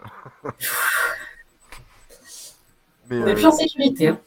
non, non, mais c'est un petit peu rigolo, mais je pense vraiment que la, la porte d'entrée de ces gens-là, quand ils pensent Mm. répondre à des problèmes, euh, aux, aux problèmes de la jeunesse, parce que là, euh, il se trouve que c'est une politique de jeunesse, hein, qu'on le veuille ou non, euh, et ben, euh, ben, c'est toujours par l'angle de euh, conformer les comportements à eux ce qu'ils attendent. En fait, ce qu'ils attendent, c'était une espèce de jeunesse qui n'a jamais existé euh, euh, av- avant, avant mai 68, quoi. Ouais, en fait, moi, ça m'interroge vachement sur, en fait, comment, nos, dirigeants, se, considèrent. Parce que là, ils sont en train de se considérer comme des gens qui doivent, genre, par, avec cette série de mesures, par tous les moyens possibles et imaginables, genre, mater une population pour qu'elle corresponde à euh, leur vision de ce que devrait être notre société, etc. Et en fait, pas du tout d'être au service de la population. C'est euh, assez inquiétant parce que c'est... euh, il y a des gouvernements, même des fois de tous bords politiques, qui, avec des euh, mesures propres à, euh, leur, euh, leur idéologie, leur mode de pensée, identifient un problème et cherchent des solutions. Mais là, en fait, on, on a totalement dépassé. Là, c'est pas juste une question de euh, euh, ils sont de droite, c'est euh, en fait, ils cherchent à mettre au pas euh, la population, à modeler des esprits, à modeler euh, euh, des corps, des pratiques, euh, tout. Enfin, c'est vraiment super inquiétant. C'est un peu, tu sais, ça me jusqu'avant, tu sais, je me, posais la question, je me disais, bah, c'est marrant quand même que euh, euh, les forces de l'ordre, euh, en fait, euh, euh, sont, euh, sont capables pour, euh, pour euh, certains corps d'une d'une violence euh, super débridée. On est vachement à rebours de euh, la devise la protéger et servir. Et en fait, là maintenant, euh, c'est plus que les gens qui ont des matraques, là, c'est c'est genre à peu près tout le monde qui a du pouvoir. C'est, je trouve ça vraiment inquiétant. Surveiller Ça- punir, finalement. Exactement. Toi, Lola, ça te fait rêver ce petit monde en uniforme Euh, tous les soirs. Mais euh, euh, ce que dit euh, par Hugo dans le chat, c'est déjà incroyable que le ministre de l'Intérieur n'ait pas démissionné à cause de la mort de Naël et en plus il se permet de dire que c'est de la faute des banlieues. Moi, ça m'a marqué après, après le mort de Naël, qui est.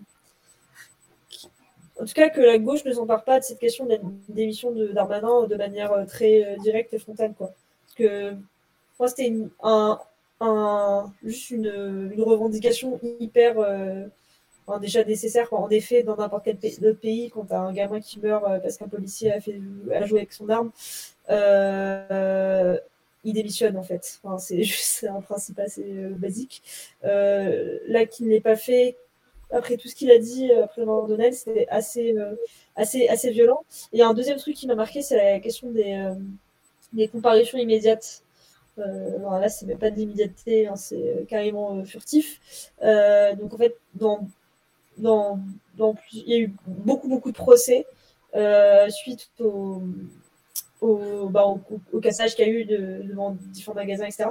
Et, dans beaucoup de cas, en fait, tu as des gens qui juste ont eu des comparutions de une minute où ils ont été, ils ont pris la prison ferme.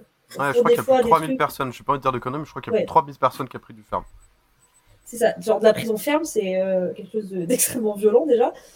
Parfois même, euh, je- ça n'excuse pas le fait de mettre en prison des gens qui ont cassé, bref. Mais euh, des fois même, alors qu'ils ont juste ramassé une pomme ou un paquet de pâtes devant un magasin plusieurs heures après le casse. Enfin, C'était, enfin, c'est vraiment, j'ai même pas les mots pour pour euh, dire, mais c'est vraiment, euh, c'est indigne de faire ce, ce genre de choses. C'est un grand manquement à la, à la justice et à ce qu'elle doit être. Et c'est vraiment d'une extrême violence. On n'en a pas beaucoup parlé, je trouve, par rapport à, ben, à ce que ça implique sur la vie de beaucoup de jeunes dans, dans ce cas-là. Euh, et donc vraiment, en fait, là, les seules qu'on, ben, les seules solutions qu'on leur donne, c'est soit d'aller en prison, soit de se faire redresser par l'armée, quoi. C'est vraiment, c'est d'une grande violence. On rappelle que quand vous êtes incarcéré en France, euh, par exemple, vous avez donc un casier judiciaire, vous pouvez plus accéder à tous les métiers du fonctionnariat. Euh, Il y a quand même beaucoup de métiers, hein. c'est la fonction publique territoriale, c'est les profs, c'est euh, les policiers, tout ce que vous voulez. Et euh, souvent, c'est très difficile de retrouver un, un- un emploi, hein, parce que c'est signalé à votre employeur que vous avez été de la prison. Donc c'est des vies qui vont être brisées, et bien souvent, c'est ce qui est dénoncé par, par énormément de personnes très intelligentes qui s'y intéressent et, et qui poursuivent ça, c'est que ça fait s'engager dans une carrière criminelle quasiment par défaut. Puisque euh, la société nous rejette, eh ben, en fait, on n'a plus d'autre choix que de- pour, pour survivre et gagner sa route, bien souvent, que de, de se tourner vers une carrière qui, qui est celle du crime. Euh, organiser, euh, voilà, du deal, etc. Mais, c'est une tragique. C'est extrêmement tragique de voir ces 3000 personnes qui, manifestement, vont avoir de grandes difficultés dans leur vie. Quoi. Totalement. Et euh, d'ailleurs, je, je me permets de rebondir sur Darmanin. Euh, évidemment, nos révolutions, vous pouvez le voir sur notre parti pris, on avait appelé à la démission de Darmanin, parce que pour nous, était la condition nécessaire à la, résolution de la fracture sociale était la démission de Darmanin. Euh, ça, nous paraissait euh, évident. On rappelle d'ailleurs que Éric Dupont-Moretti, là, va, le, pardon, le ministre de la Justice, euh, va passer devant les tribunaux et sans pour autant lui-même démissionner, parce qu'il parle dans, une sorte de conflit d'intérêts, je crois. Mais en tout cas, voilà, il est mis en examen, il va passer, il va, être jugé, et donc les services qui dépendent de son ministère vont devoir le juger. Voilà, et, euh, et- et le gouvernement se refuse à, Emmanuel Macron en l'occurrence, se refuse à, à le faire démissionner. Donc euh, voilà. Est-ce que vous avez un peu des idées, un peu des préconisations ou, euh, ou peut-être euh, peut-être des idées à lancer un petit peu comme ça à la cantonade, en tout cas peut-être ça peut générer le débat. Euh, je me permets juste avant de vous laisser la parole de lire ce que, Nico- ce que nous dit Nico Demant, parce qu'il a, c'est intéressant. L'objectif est de mater la jeunesse et de faire plaisir à l'électorat plus âgé qui vote à droite. De toute façon, les jeunes ne votent pas, ou comme je disais tout à l'heure, ils votent plutôt à gauche. Euh, pourquoi s'embêter à faire semblant? Et c'est vrai que ça, ça répond à une sorte de cynisme assez, euh, assez terrible, quoi. En fait, vu que c'est pas notre clientèle électorale, bah, on va satisfaire notre vraie clientèle électorale, celle qui vote pour nous, euh, en, en essayant de les mater. Mais oui, du coup, est-ce que vous avez de- des, des idées à, à proposer ou, ou des pistes de réflexion, de débat à lancer? Euh, pour? bah, La jeunesse, est-ce que comment on aurait pu Ah résoudre oui. cette fracture? Ben, je pense déjà, euh, enfin, de, manière très large, et après, euh, peut-être plus, euh, je verrai dans le détail, mais en fait, euh, faudrait déjà se rendre compte que beaucoup de mesures qui sont prises par le gouvernement est en train de boucher beaucoup de voies d'avenir, genre pour, pour la jeunesse, mais genre de tous horizons. Le fait qu'il y a un désinvestissement massif dans les structures éducatives, que on, on enfin, il y, a une crise en fait dans tous les dans tous les établissements scolaires de, financement, de manque d'enseignants parce que on les rémunère pas assez, qu'il y a des filières qui ferment, universitaires aussi. déjà, que ce soit dans le professionnel euh, ou au niveau universitaire, faut, faut qu'on se dise, ben, on, on, a désindustrialisé notre pays. On a essayé de miser sur la tertiarisation, sur des professions de plus en plus qualifiées. Pourtant, on empêche les gens euh, d'y euh, accéder, d'accéder à des diplomations, que ce soit euh, parce que la vie coûte de plus en plus cher et qu'on sait quand on travaille en même temps d'étudier, ben, on a beaucoup moins de chances de réussir. Donc déjà, il y a tout un tas de voies qui sont fermées à tout le monde. Ensuite, dans, le professionnel, enfin, c'était, c'était bien marrant hein, de se dire les BEP vont devenir des bacs pro, etc., genre pour une histoire de statistiques, mais est-ce qu'on a agi sur les faits que les gens puissent accéder à ce genre de formation, qu'elle soit bien considérée, qu'elle soit bien encadrée, que chacun puisse trouver un stage, etc., etc. En fait, si tu considères que dans la société dans laquelle on vit, euh, si t'as pas d'emploi stable, il y a plein de choses qui te sont fermées, euh, un logement, euh, l'accès à l'accès aux loisirs, euh, ben, en fait l'accès à un, un, statut social parce que c'est vraiment pas marrant d'être chômeur longue durée en fait. C'est vraiment pas marrant de pas avoir de qualification, d'aller faire des missions d'intérim, etc. Genre c'est pas euh, une vie que euh, on souhaite à des gens. Puis c'est encore moins marrant d'être chômeur longue durée quand Pôle Emploi devient genre le panoptique là où où t'es surveillé quoi que tu fasses. France Travail n'arrange pas les choses. En fait, faut se poser la question. Euh, il faut investir dans la formation, euh, l'accès au logement aussi. Parce que moi, ils me font vraiment marrer, ceux qui disent Oh, à mon époque, euh, euh, j'avais mon propre logement, j'étais partie de chez mes parents. Ben ouais, Jean-Michel, ta, ta, ta maison, t'a coûté 200 000 francs. là, c'est. Enfin, n'importe quel logement coûte beaucoup plus cher. Là, tous les jeunes, en fait, donnent de l'argent tous les mois pour payer le prêt de leur propriétaire, que de l'argent qu'on reverra jamais. C'est ça qui se passe. On a, enfin, t'as plein de problématiques qui agissent. Donc, je pense qu'il faut un truc, genre, faudrait un truc presque interministériel de, euh, euh, de, de, bon sens, de dire, ben voilà, il faut investir dans la formation, faut faire en sorte que les jeunes puissent avoir accès à un logement. Euh, faut peut-être aussi arrêter de criminaliser euh, tout un chacun dès qu'on fait un pet de travers ou qu'il y a des cheveux roses. Et en fait, réfléchir un peu à qu'est-ce que c'est l'avenir. Parce que c'est bien beau, oui, de réfléchir à comment on va pouvoir satisfaire notre électorat âgé qui vote à droite, comme disait, comme disait notre cher Nico dans, dans, le, dans le chat. Mais en fait, là, à un moment donné, on n'est plus dans une table au café. C'est la réalité. Hmm. Donc, ouais. Bah, en gros, faut tout changer. C'est assez simple. on base et on refait. Tu veux dire qu'il faut changer la société? J'osais pas le dire parce que je savais pas comment ça allait être perçu c'est vrai que voilà, c'est. Euh, Alors le, problème c'est quoi? C'est les boomers ou euh, c'est quoi? C'est les boomers de droite. Non, mais au-delà de la blague, je pense c'est euh, c'est que je pense qu'il y a un... je pense qu'on met pas, enfin les priorités sont clairement pas mises au bon endroit. Et encore une fois, ça va avec ce que je disais tout à l'heure de on cherche à mater une jeunesse plutôt que se dire ben, comment est-ce qu'on pourrait faire pour que pour qu'on puisse vivre euh, bien tranquillement, quoi. Donc, euh, je pense qu'il y a, il y a un petit problème. Nico nous dit euh, que tu as raison. Des voleurs, les proprios, tu as bien raison. Et changer le ah, monde, changer le monde, il est très bien comme il est le monde. Bon, là, c'était le SS 117 dans le texte, il n'y avait pas de quiz. Il est encore dans le jeu. On rappelle évidemment que la propriété, c'est le vol. Oui. et, et, toi, Lula, est-ce que, que voilà, lutte des classes, des générations, non Ouais, je suis assez d'accord avec euh, ce que dit Nina. Bon, comme toute personne de gauche, euh, je, je crois en service public.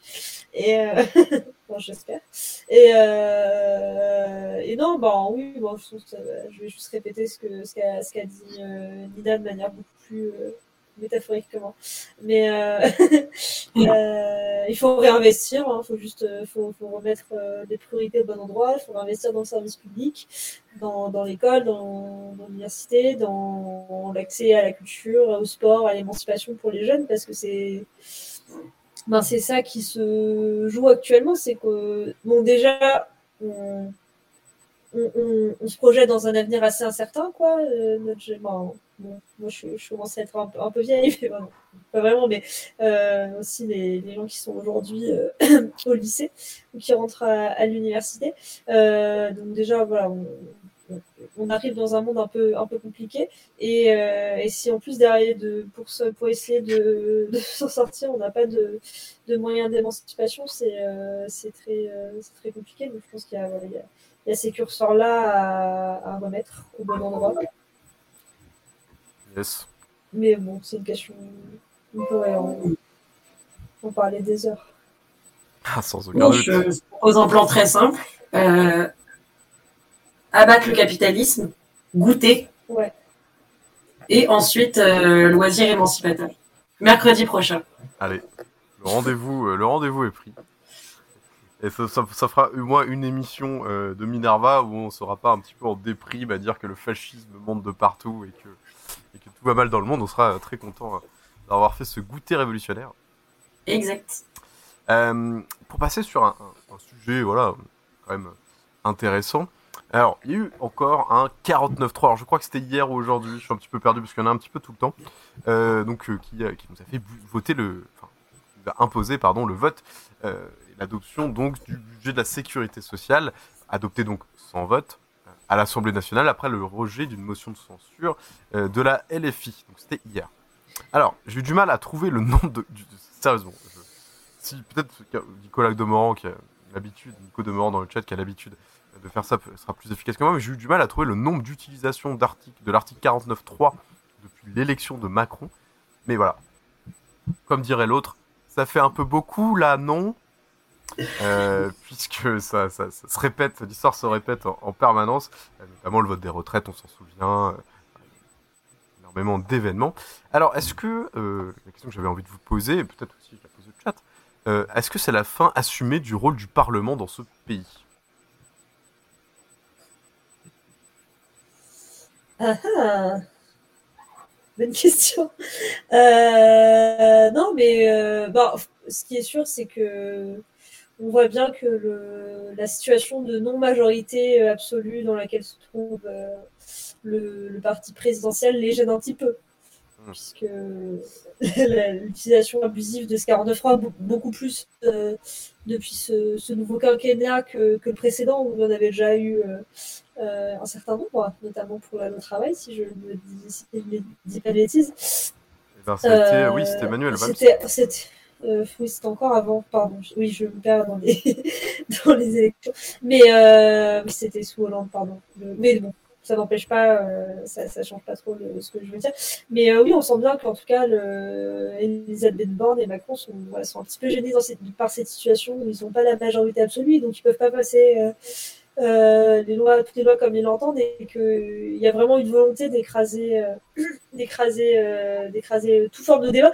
Et, et ce qu'on voit aussi, c'est que c'est sur tous les sujets, quoi. Il y a pas, c'est pas sur une loi euh, spécifique euh, qu'ils veulent absolument faire passer. C'est vraiment sur, euh, bon là, c'est sur le budget de la, cité- euh, de la sécurité sociale. C'est le vote Euh, du budget en fait. de- Il y en a eu d'autres parce ça. que c'était le vote du budget, ce qui est le gros euh, vote, euh, le gros vote politique de oui. l'année quoi. Mais euh, ça, ça, ouais, ça, ça se démultiplie, démultiplie euh, sur tout le budget. Euh, le fait que ce soit sur le budget, c'est encore plus frappant, quoi. C'est quand même un, un débat extrêmement important pour le, pour le, pour le pays. C'est pas, n'importe quoi le vote du budget, et si en effet le budget n'est pas voté, le gouvernement se retrouve un peu dans la merde. Euh, et ça, c'est une situation qu'il n'a pas envie de. 15 fois le 49 francs. Ah, merci, Euh, merci, un vrai journaliste, de- un vrai journaliste dans le chat. Qui, n'a pas envie de, à laquelle il n'a pas envie d'être confronté en tout cas. Et euh, en tout cas, ça pose un vrai problème démocratique. Euh, je ne sais pas si c'est la fin euh, du Parlement, mais ça pose en effet un, un, vrai problème de, démocratie pour euh, les gens qu'on a élus. Ouais, ça, moi je dirais que c'est, c'est ouais, pareil que c'est pas la fin, mais que c'est vraiment un, un bâillonnement un peu trop récurrent au final. C'est, euh, en fait, le fait que ce soit, enfin, censé être une disposition exceptionnelle, et là c'est devenu une méthode de gouvernement. Ça, euh, ça peut pas fonctionner comme ça. Ouais, bah, Nico Dormand rappelle que Rocard l'a utilisé 28 fois entre 88 et 91. Après, je suis pas sûr qu'on puisse euh, prendre Michel Rocard comme, euh, euh, comme mettons un exemple absolu. euh, et c'était dans une situation de cohabitation. Or, ce n'est pas vraiment. euh, euh, voilà, c'est- voilà. c'était une situation de cohabitation, c'est-à-dire que euh, le président euh, de l'époque euh, n'était euh, pas euh, avec pour premier ministre quelqu'un qui n'était pas de son parti. C'est une situation de cohabitation. Ce qu'on a failli euh, connaître d'ailleurs euh, pendant cette mandature. Chose qui est presque rendue impossible par le fait qu'on soit passé du septennat, donc euh, une durée de 7 ans pour euh, l'élection d'un gouvernement, à 5 ans. Ce qui fait que les élections législatives ont lieu euh, tous les 5 ans en même temps que l'élection présidentielle. Et euh, bah, sauf cas exceptionnel comme on l'a vécu euh, en 2022, normalement le Parlement est du côté euh, donc de la majorité euh, qui gouverne. Donc là c'est un cas exceptionnel euh, d'utilisation euh, répétée du, du, du 49.3. Valls l'avait utilisé à l'époque de la loi travail, euh, précisément parce qu'il y avait une partie de ses députés qui trouvaient que le gouvernement avait pris un parti trop à droite, c'est ce qu'on avait appelé les frondeurs euh, à ce moment-là, et c'est pour ça qu'il avait dû l'utiliser, c'est qu'il n'avait plus la majorité à l'Assemblée. Euh, mais du coup, si on n'a plus la majorité à l'Assemblée et qu'on a un outil qui nous permet de euh, passer outre, outre leur, leur- leur volonté, finalement, le- enfin voilà, moi c'était la question que je voulais vous poser, c'est que finalement le- on a l'impression que le Parlement il sert plus à rien. Euh, il est une chambre d'enregistrement des volontés gouvernementales et c'est très inquiétant Oui, complètement. dans un cadre démocratique. Et surtout que ça entérine des pratiques là qui du coup on peut se dire vont devenir euh, complètement habituelles. Et donc voilà, est-ce que vous avez une solution à ça? Qu'est-ce que ce serait quoi la solution? Ben, la révolution et le goûter mercredi prochain. hein. Allez, ça. Totalement. Allez, je ferai des petits, euh, des petites boules euh, à la coco là. Au four, ça va être incroyable. Mais ouais, en fait, c'est. euh,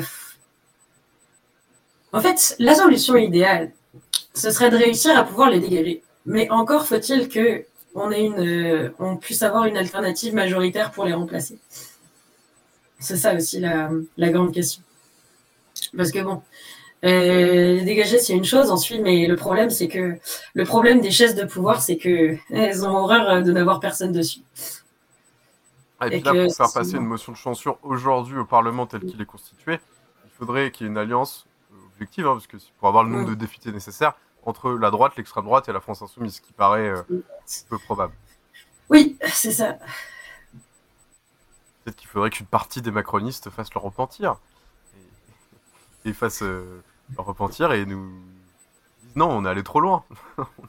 Non, mais je vais. euh, Va- Vas-y, C'est un petit peu vu en fin de, c'est un peu vu en fin de quinquennat, de, du quinquennat précédent de Macron.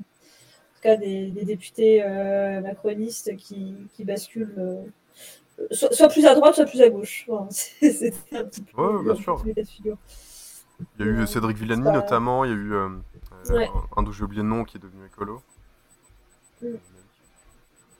Là apparemment ça se, ça se fracture un petit peu au sein de leur majorité. Mais pardon, vas-y Nina. Euh, bah, C'était juste pour vous euh, raconter une anecdote un petit peu rigolote avec, euh, avec ce sujet sur les revirements. C'est que euh, lors de l'é- euh, lors de l'élection de euh, la première élection d'Emmanuel Macron, euh, donc euh, les comme c'était pas un parti vraiment constitué, il y avait un peu un appel à candidature sans grande vérification des antécédents pour des sièges de députés en marche. Et des, des camarades de ma connaissance que je ne dénoncerai pas avaient eu ce projet fou que malheureusement ils n'ont pas réussi à mener jusqu'au bout. C'était de se présenter sous l'étiquette La République en marche, de se faire élire parce qu'ils savaient qu'ils allaient réussir au vu de leur circonscription. Et puis en fait de, de faire un petit hop là, de, de se la faire à l'envers et une fois arrivé dans l'hémicycle de changer de groupe. Et moi je trouvais ça incroyablement drôle. Exactement. Il y a peut-être Eh bien, Albert, penser, ouais. Dupont... Albert Dupontel vient de faire un film sur euh, un peu ça, qui s'appelle Ah ouais. Et euh, c'est un gars qui, euh, qui est issu d'une famille bourgeoise, etc. un, peu, un peu un Macron, hein, pour le, la résumer en gros, mais qui a lui un projet euh, beaucoup plus progressiste, mais qui, euh, qui porte les propositions de son parti, très conservateur, etc. Et, euh, mais qui a en tête, en fait, une fois qu'il est, de- au moment où il se fait élire, de, de porter ce projet plus progressiste. Et du coup, son équipe de campagne se rend compte de son, de son projet et fait tout pour l'éliminer. Ah, eh oui, Voilà. c'est au ce moment au cinéma d'ailleurs.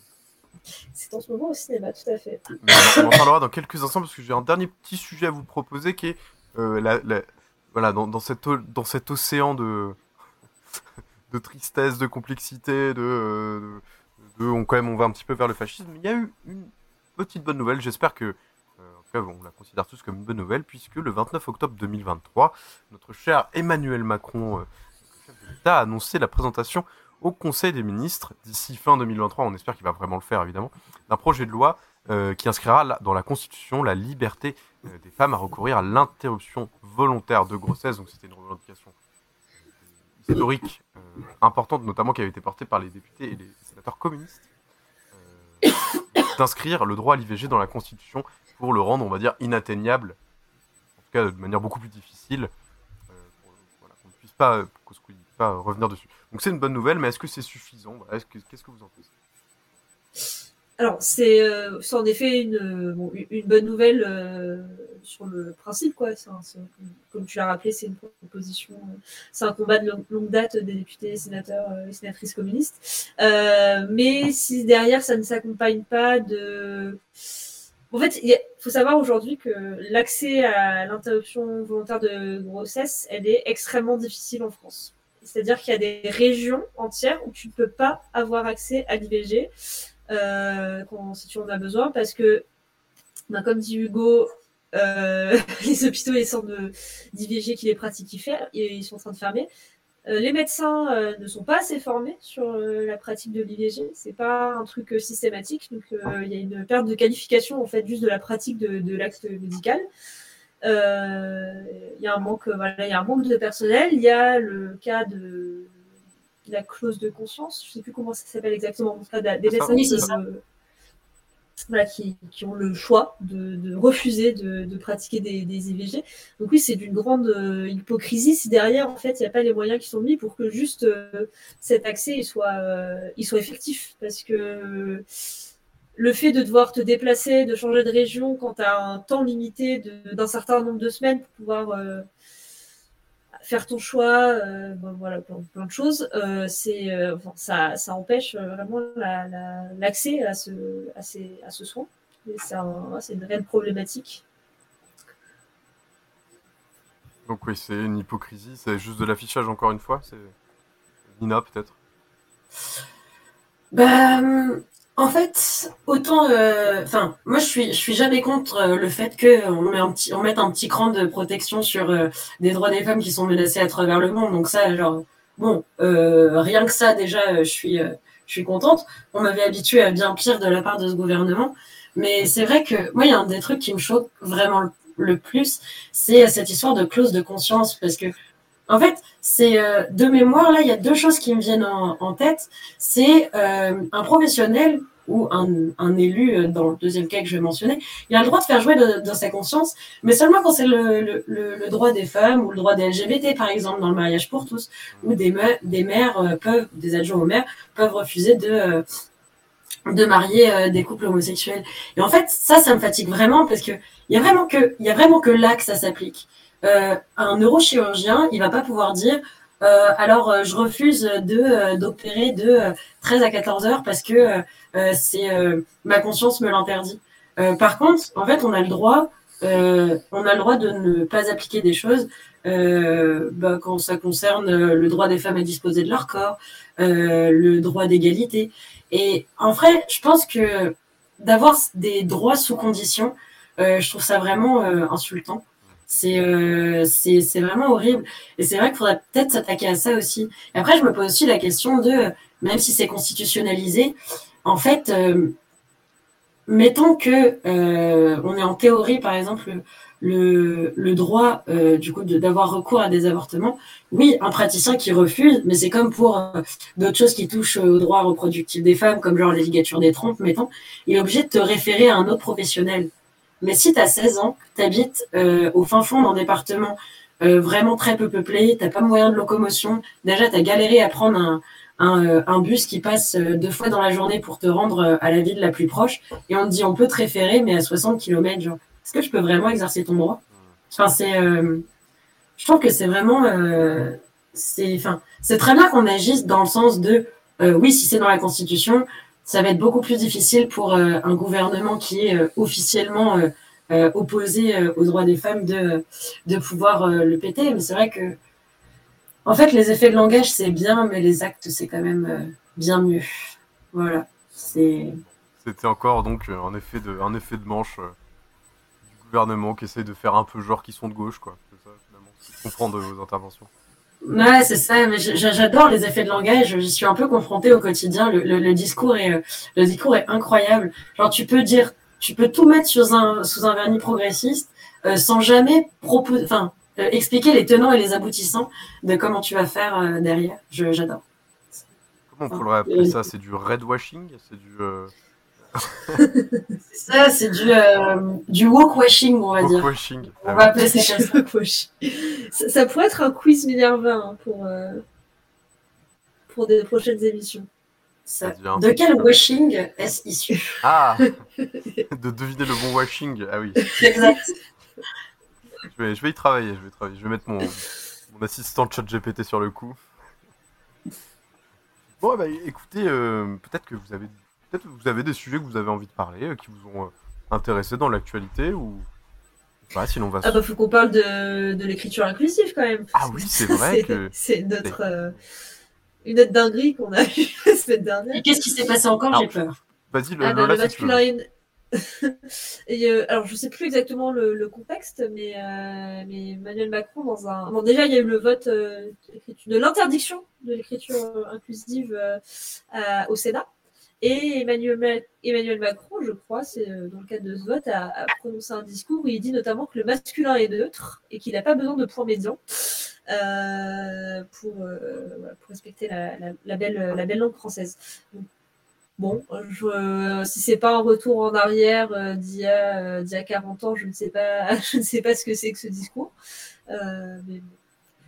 Alors, je- au vu de la composition du Sénat, ça m'étonne pas que le truc soit passé, mais Alors c'est encore pire que ça, Lola, euh, figure-toi. Parce que en fait, il a prononcé ce discours. Alors effectivement, il y avait le vote du Sénat en même temps. Je pense que c'était évidemment pensé dans une séquence politique de, euh, encore une fois, on est le, le parti de l'ordre et des conservateurs. Euh, mais en fait, ils ont inauguré un, ils ont réhabilité un château à. Villars-Cotterêts, euh, c'est l'endroit où a été signé, alors pendant la Renaissance, François Ier a signé un décret qui disait que le français allait devenir la langue officielle du Royaume de France.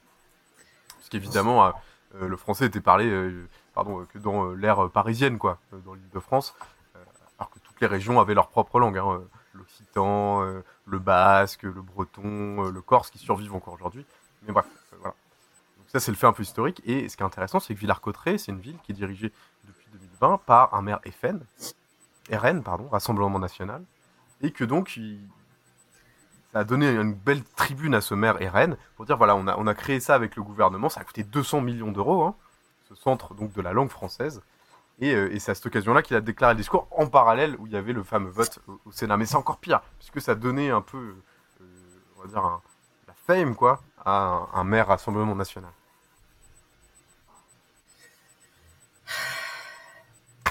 Ça te laisse sans voix, Nina? Bah, en fait, depuis tout à l'heure, je suis en train de me dire, t'es à quel niveau d'insécurité pour avoir, pour flipper pour un point médian, quoi? Genre, euh, je comprends pas. En fait, c'est- vraiment gênant parce que, en fait, je suis en train de penser à toutes les évolutions de la langue française ces, euh, ces dernières années, euh, dont les, dont euh, une qui m'a un peu traumatisée, c'est que euh, le fait qu'on considère que on puisse éventuellement enlever les accents circonflexes, qui donnent pourtant plein d'informations sur la racine du mot et qui est très passionnant. Ou par exemple, écrire oignon, O-N-I-O-N. Tu vois, genre, à la rigueur, ça, euh, moi, je suis là, bon, je fais bon, euh, les gars, euh, c'est quoi la prochaine étape? Mais un point médian qui donne en plus, en plus, euh, plein d'informations sur le fait que ça puisse concerner euh, des femmes et des hommes, par exemple, au lieu de juste un masculin pluriel qui peut éventuellement concerner un genre ou pas l'autre. En fait, je pense que si vraiment t'aimes ta langue et t'aimes la grammaire, l'écriture inclusive, c'est le futur. Moi, c'est ma position. En vrai, je pense que, tu vois, François Ier, là, euh, tout euh, homme du 16e qu'il est, avec un argumentaire comme ça, il aurait été de mon côté. Bon, après, ça reste un mec du 16e, tu vois, mais, mais bien amené, bien amené, euh, je pense qu'il y a de l'avenir. j'en suis convaincue. Totalement. Ouais, genre, je, je comprends vraiment pas, c'est. Enfin, bref. Après, l'Académie française, voilà, on, on parle de gens qui. Pour qui DVD, ça s'écrit D-E-V-E-D-E, donc après. euh, Ah oui. Voilà, Alors, on a ce genre de public. On, on parle de gens euh, qui sont potes avec un Finkelkraut. Donc, bon, est-ce que on. Mais euh, tout de même, genre, en fait, je comprends pas les obstacles à part euh, avoir hyper peur que les féministes gagnent un truc. Quoi. Moi, je vois ça d'un d'un point de vue extrêmement cynique, de euh, finalement, euh, on veut devenir les nouveaux conservateurs, la droite et l'extrême droite nous challenge, et donc on a besoin de rassurer cette, euh, cet électorat-là en leur disant euh, oui, on, rien ne va changer, on est vraiment le parti de l'ordre et tout ça. Et, euh, et chez, les, chez les vieilles personnes, pas, pas uniquement les vieux, mais chez la droite, c'est une vraie panique, l'écriture inclusive. Ça les fait vraiment, ça les dérange beaucoup. Alors, je Mais, ouais. pourquoi, mais. Ben, je pense que en fait, ils ont peur euh, du changement. Mais le, le truc aussi, c'est que ben, vu que euh, j'ai euh, j'ai la chance d'être dans une université euh, en fait qui préconise l'écriture inclusive et qui a donc rédigé un guide à ce sujet. Parce que les principales critiques, c'est c'est un peu désordonné, il n'y a pas de règles, etc. Mais tant qu'on le formalisera pas, genre il n'y a pas de règles. Alors là, euh, les préconisations que j'ai sont très très très légères. Hein, je veux dire, il n'y a pas tout qui a été pensé, mais c'est déjà genre t'as déjà un document qui t'explique comment comment le faire, etc. Et puis l'autre problématique éventuellement, genre tu sais, qui pourrait se tenir, c'est que oui, quand elle n'est pas formalisée, ben, euh, les personnes non voyantes qui sont euh, euh, qui ont tu sais la description audio sur leurs appareils, etc. Genre n'y ont pas accès. Oui, mais si on avait un truc, enfin, si on saisissait à bras le corps que on formulait des normes pour l'écriture inclusive de manière un peu uniformisée, ben, les logiciels pourraient s'adapter. Enfin, en fait, on, on manque pas de, de programmeurs. En fait, genre, il y a que des mauvaises raisons. C'est pour ça que je comprends pas. Et à part, euh, à part euh, satisfaire des gens qui ont la trouille du moindre changement ou avoir la trouille que euh, les féministes euh, marquent un point qui en plus est bon, genre, il y a aucune. En fait, il y a aucun contre-argument sérieux à l'écriture inclusive, en tout cas, qui ne puisse pas se régler euh, très facilement en deux jours. Je, je, en fait, je pense que ce débat-là me, me dépasse. J'ai l'impression que c'est, c'est le, dès que euh, il, y, a un- truc qui va pas, on en remet une couche et on se fait euh, les super défenseurs de ah nos traditions, ah elles vont nous wokaiser, le point médian, ça fait peur, là, là, là, là, c'est trop difficile. Genre oh calmez-vous, genre euh, on fait une sieste, voilà. Enfin, tu sais, faut agir avec ces gens comme des 3-5 ans en fait, genre leur dire mais t'es énervé, t'es un peu fatigué, faut te, faut, faut te calmer et puis passer à autre chose en fait. C'est, euh, je comprends pas pourquoi ça prend tant de place. C'est, ça me semble une évolution naturelle. Genre, outre les considérations de, euh, que, pour laquelle on porte l'écriture inclusive, ben oui, le fait que c'est, c'est un peu cool d'avoir une, une grammaire qui soit pas sexiste, tu vois, mais, enfin, Peut-être c'est ça qui si hein. c'est- C'est peut-être ça que. c'est peut-être mis le point sur le truc. hein. ah, c'est ça, mais, ah, une fatigue, je te jure. Vraiment terrorisé par un point médian là. Ce sera le prochain film d'horreur d'Halloween. L'attaque du médian. Euh, Genre, au moins qu'ils aient peur de vrais trucs, quoi. Genre, euh, pas d'un caractère. C'est ça me fatigue. Bah oui, mais voilà. Et toi, le- Lola, je sais pas si t'avais encore envie d'en dire un mot. Non, mais moi, ce qui m'interroge, c'est parce que du coup, le projet de loi, c'est l'interdiction de l'écriture inclusive. Donc, ça veut dire que, je- que potentiellement, des documents euh, juridiques écrits en, écriture inclusive vont être invalidés par le fait que ce soit interdit. Enfin, Ah ouais. ça- je je, je, je pas à même me projeter dans l'application de la loi. Ah, mais c'est absurde. Et du coup, petit fait un petit peu intéressant, c'est que euh, bon, les, les, les communes sont, à mon avis, les derniers remparts à la, aux politiques de droite. Et les communes, bien souvent, enfin, là, en tout cas, celles que je connais, Grenoble, mais je sais que Lyon l'a fait aussi. Je crois que Bordeaux l'a fait aussi. La plupart des communes de gauche et grandes villes ont adopté des chartes d'écriture inclusive et donc utilisent l'écriture Oui, inclusive en interne. Alors, euh, des fois, c'est compliqué. Par exemple, ça peut être l'accord de majorité, c'est-à-dire qu'il y a plus de femmes euh, dans, une pièce ou dans, dans un sujet, bah, c'est, ça, va, ça va être au féminin. Ou alors, c'est le point médian ou le tiré, ou alors on écrit, euh, par exemple, les habitantes et les habitants. Voilà, mais ça aussi, c'est l'écriture inclusive. hein. Il n'y a pas forcément que le point médian. Il y a plein de choses. Oui, complètement.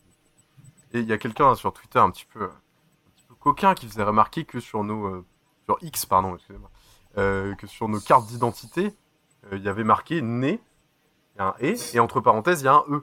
Euh, les cartes d'identité sont pas standardisées. Et donc ça, c'est de l'écriture inclusive en fait. Oui. Voilà, c'est absurde. Donc, on va tous devoir refaire nos cartes d'identité, c'est ça? Après, voilà, moi, moi, je vous donne mon avis. Je trouve que le point médian, c'est relou. Parce que euh, il faut faire un espèce de truc sur le clavier et c'est un petit peu, un petit peu embêtant à, à faire. Mais, euh, mais en fait, Ouais, mais ça, inclusives, il y en a plein, quoi. un tiré, ça, c'est aussi. je sais qu'il y a des débats chez les linguistes, mais c'est aussi de l'écriture inclusive de mettre un tiré, et c'est aussi de l'écriture inclusive que de euh, décliner en fait, habitante, habitant, euh, citoyenne, citoyen. Bon. Après, je sais pas si c'est pas le débat de ce soir. Je le trouve très élégant ce combinaison. Ouais, tu peux. Je l'ai mis dans le chat, je crois. J'ai mis Darwin pour maison. Bon bah écoutez, on arrive vers la fin, euh, vers la fin de cette émission, et euh, je sais que c'est le moment préféré de Lola, euh, évidemment. euh, c'est celui des, des recommandations euh, culturelles. Euh, alors euh, voilà, ça peut être une BD, ça peut être un film, ça peut être euh, un manga, euh, voilà, un jeu vidéo, peu importe. Voilà, est-ce que toi Lola, t'as as envie de nous recommander euh, quelque Ouais. chose pour, euh, pour qu'on s'occupe la Eh semaine bien, prochaine? je, vais- je vais, ch- je vais changer, je vais pas parler d'un film pour une fois. Euh, et je vais parler d'un podcast euh, qui s'appelle. J'ai un trou, c'est terrible, je vais vous retrouver ça. Euh. Non, mais il a un titre un peu. euh, Mais non, c'est un podcast de, de Sophie Rich qui parle de son parcours de PMA, qu'elle est en train de. Attendre d'attendre un enfant. Voilà, c'est ça le titre. Ça, il y, y a deux épisodes pour le moment et voilà, elle parle de son parcours de PMA qu'elle est en train de vivre quoi. Elle est pas, elle n'a pas déjà eu son enfant, elle est vraiment dans un parcours de PMA. Elle le rencontre en podcast, elle est dans un couple lesbien, etc. Et, euh, et c'est super intéressant et surtout d'avoir ce, de, vraiment avoir ce point de vue d'expérience. euh, en direct un petit peu, je trouve que c'est vachement intéressant. Euh, pour répondre à Nicolas Demorand, c'est pas un podcast France Inter, c'est pas dans le 7-9, euh, c'est un podcast autoproduit par Sophie Rich. Voilà, donc c'est sur son sur toutes ses plateformes, mais voilà, c'est sous son nom. C'est pas un podcast euh, d'une d'une radio. En tout cas, ça donne envie, ça donne envie d'aller écouter. Ouais, c'est très de voilà, vie, euh, vraiment très intéressant. des moments de vie qui sont, je pense, intéressants et pas toujours euh, faciles. Euh, Et toi, Nina, est-ce que tu as quelque chose à nous recommander cette semaine? Que j'ai quelque chose à vous euh, recommander. Euh, alors, en ce moment, à part euh, des articles pour mes cours, euh, j'ai pas l'occasion de lire grand-chose, ce qui est bien dommage. Mais euh, je me euh, détends régulièrement en re-regardant HeroCorp. Ah.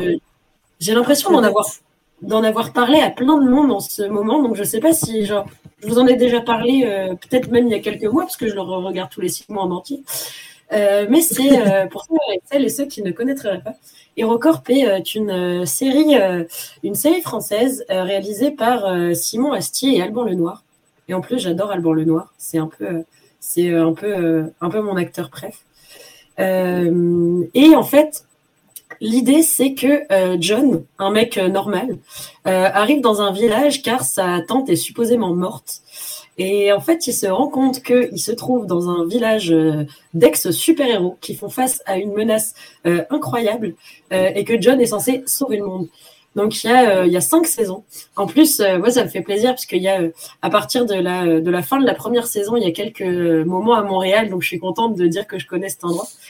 Et c'est, une série super chouette et super drôle sur sur beaucoup de thématiques de euh, ben, l'identité personnelle, quelle est, euh, euh, quelle est la place de tout un chacun, où est-ce qu'on se sent bien, comment est-ce que comment est-ce qu'on évolue, etc. Son rapport aux autres aussi, donc c'est c'est fun, c'est cool.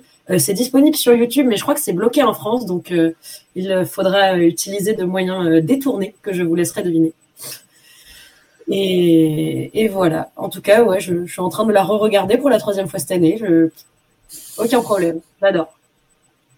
Et pour le coup, je peux être que d'accord avec toi parce que c'est une excellente série, HeroCorp. euh, Un peu, un peu méconnue, un peu sous-cotée en France. Elle est, elle est pas si connue que ça, et pourtant elle est, elle est vraiment chouette. Il y a plein d'idées. Exact. Elle est vraiment géniale. Et moi, j'ai un film à vous euh, recommander parce que je vais euh, au cinéma une fois tous les six mois et j'y suis allé hier.